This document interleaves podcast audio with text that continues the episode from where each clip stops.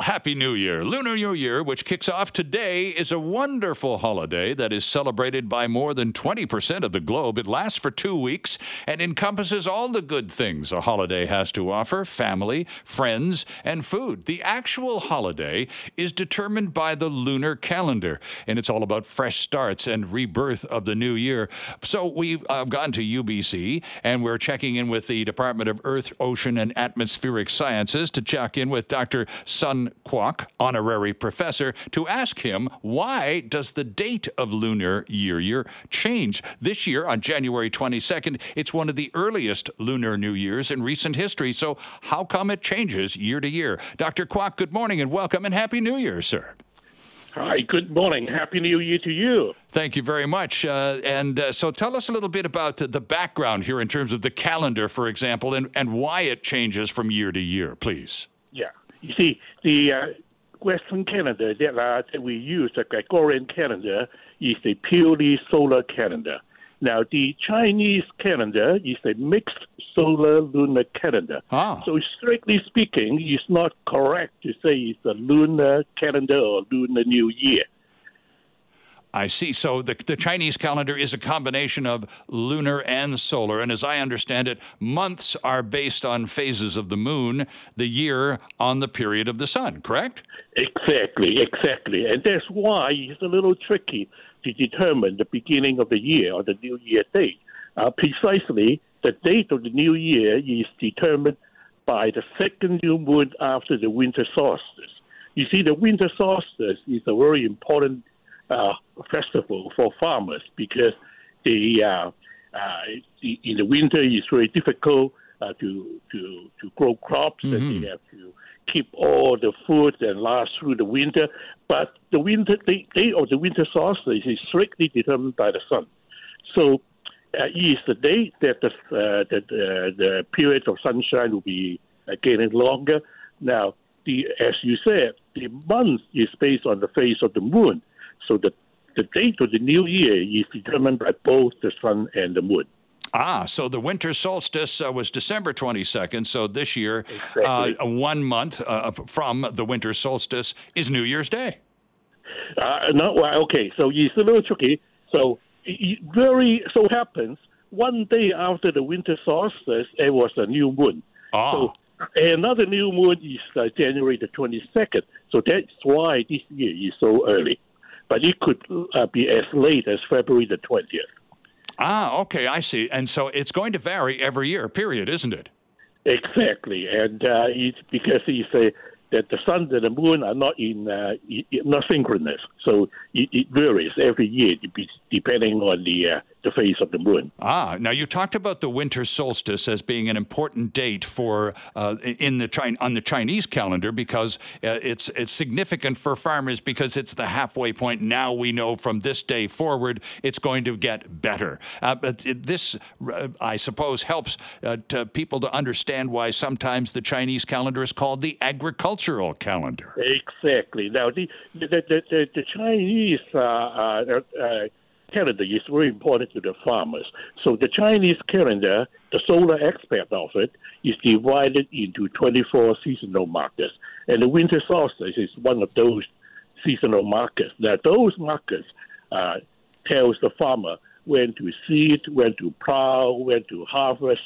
So it's very important to have an accurate solar calendar, uh, and that's why the Chinese calendar has the solar aspect to it. Dr. Kwok, this is the year of the rabbit, which is famous for uh, being uh, fortunate and full of prosperity. And we know that there are the, all of those other symbols for years.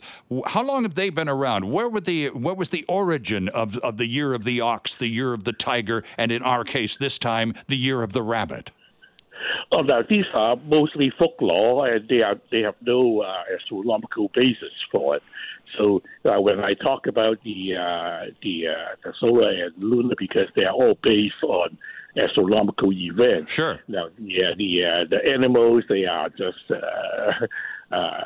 uh, folklore. I mean, he's a, a, legend. So he's uh, no, no, nothing based on actual. So there's nothing scientific. It's cultural and historical more than anything exactly. else. Exactly. Uh, so and uh, but as as uh, as culture and custom would have over centuries, it really solidifies, doesn't it? Of course, of course. Now you see, uh, uh, there's uh, really a lot of uh, misconceptions about the Chinese calendar. You know, when I talk to my students, I ask them, "Oh, how long do you think the Chinese calendar has been around?" Oh, they would say, "Oh, thousands of years." Right. Now, although different versions of the Chinese calendar have been used for over two thousand years, the exact version that we are using today actually is only 300 some years old, and they were designed by Western missionaries. Because by the 1600s, uh, the, the old Chinese calendar were known to be not accurate, and the missionaries, with their Western astronomical knowledge, were able to reform the Chinese calendar, and that's the one we are using today. So, uh, back in the 1600s, with these missionaries and, and their European understanding of, of the solar system and all the rest of it, became, as I understand it, Dr. Kwok, part of a competition created by the emperor to make a better calendar, right? Yes, because uh, because the old Chinese calendar were not accurate, so there were a lot of movement uh, for a need to reform. And the uh, missionaries, they having having a uh, the Western knowledge, were able to design a new system which uh, which is more accurate. Now, of course, there were a lot of opposition uh, from the uh, from the court officials, and um, there was a famous saying by one of the court officials that I rather have China not have a good calendar that have Westerners in China. So you can ah. see it's an extremely sensitive thing. Indeed. So the emperor, yeah, so the emperor, in order to decide the issue, he ordered a uh, actual test, uh, actually a number of tests in the courtyard, uh, for example, to tell whether the length of the shadow of the sun uh, on at noon, uh, and asked them to predict the uh, the event. And the Western missionaries were able to give a much more accurate prediction. And so the emperor in 1670 decided to reform the Chinese calendar. Still, you know, in 2023, the year of the rabbit sounds like a whole lot more fun than 2023, don't you think? Oh, yes, of course, of course. Yeah, yeah. Happy New Year to you, Dr. Kwok. Thanks ever so much for taking a few moments to bring us up to speed on New Year's Day 2023. Yeah. Have a good day. Hi, it's Shauna, and I might be a bad parent because my kids think french fries are vegetables. Hey, it's Ryan, and I might be a bad parent because I went out for wings when my wife was in the hospital after giving birth. Johnny here. I might be a bad parent because in my house, the tooth fairy gives pocket change. But we're not alone. Len emailed us and said his six year old daughter's Tarzan moment going from love seat to La-Z-Boy by curtains made him more proud than any dance recital. and Andy left his two year old at the rink. All right, guys, I'm sure we're not alone. Like Andy's kid. For stories and confessions like this, make sure you check out our podcast. It's called Bad Parents, and it's available wherever you get your podcasts. I left a glove at the rink.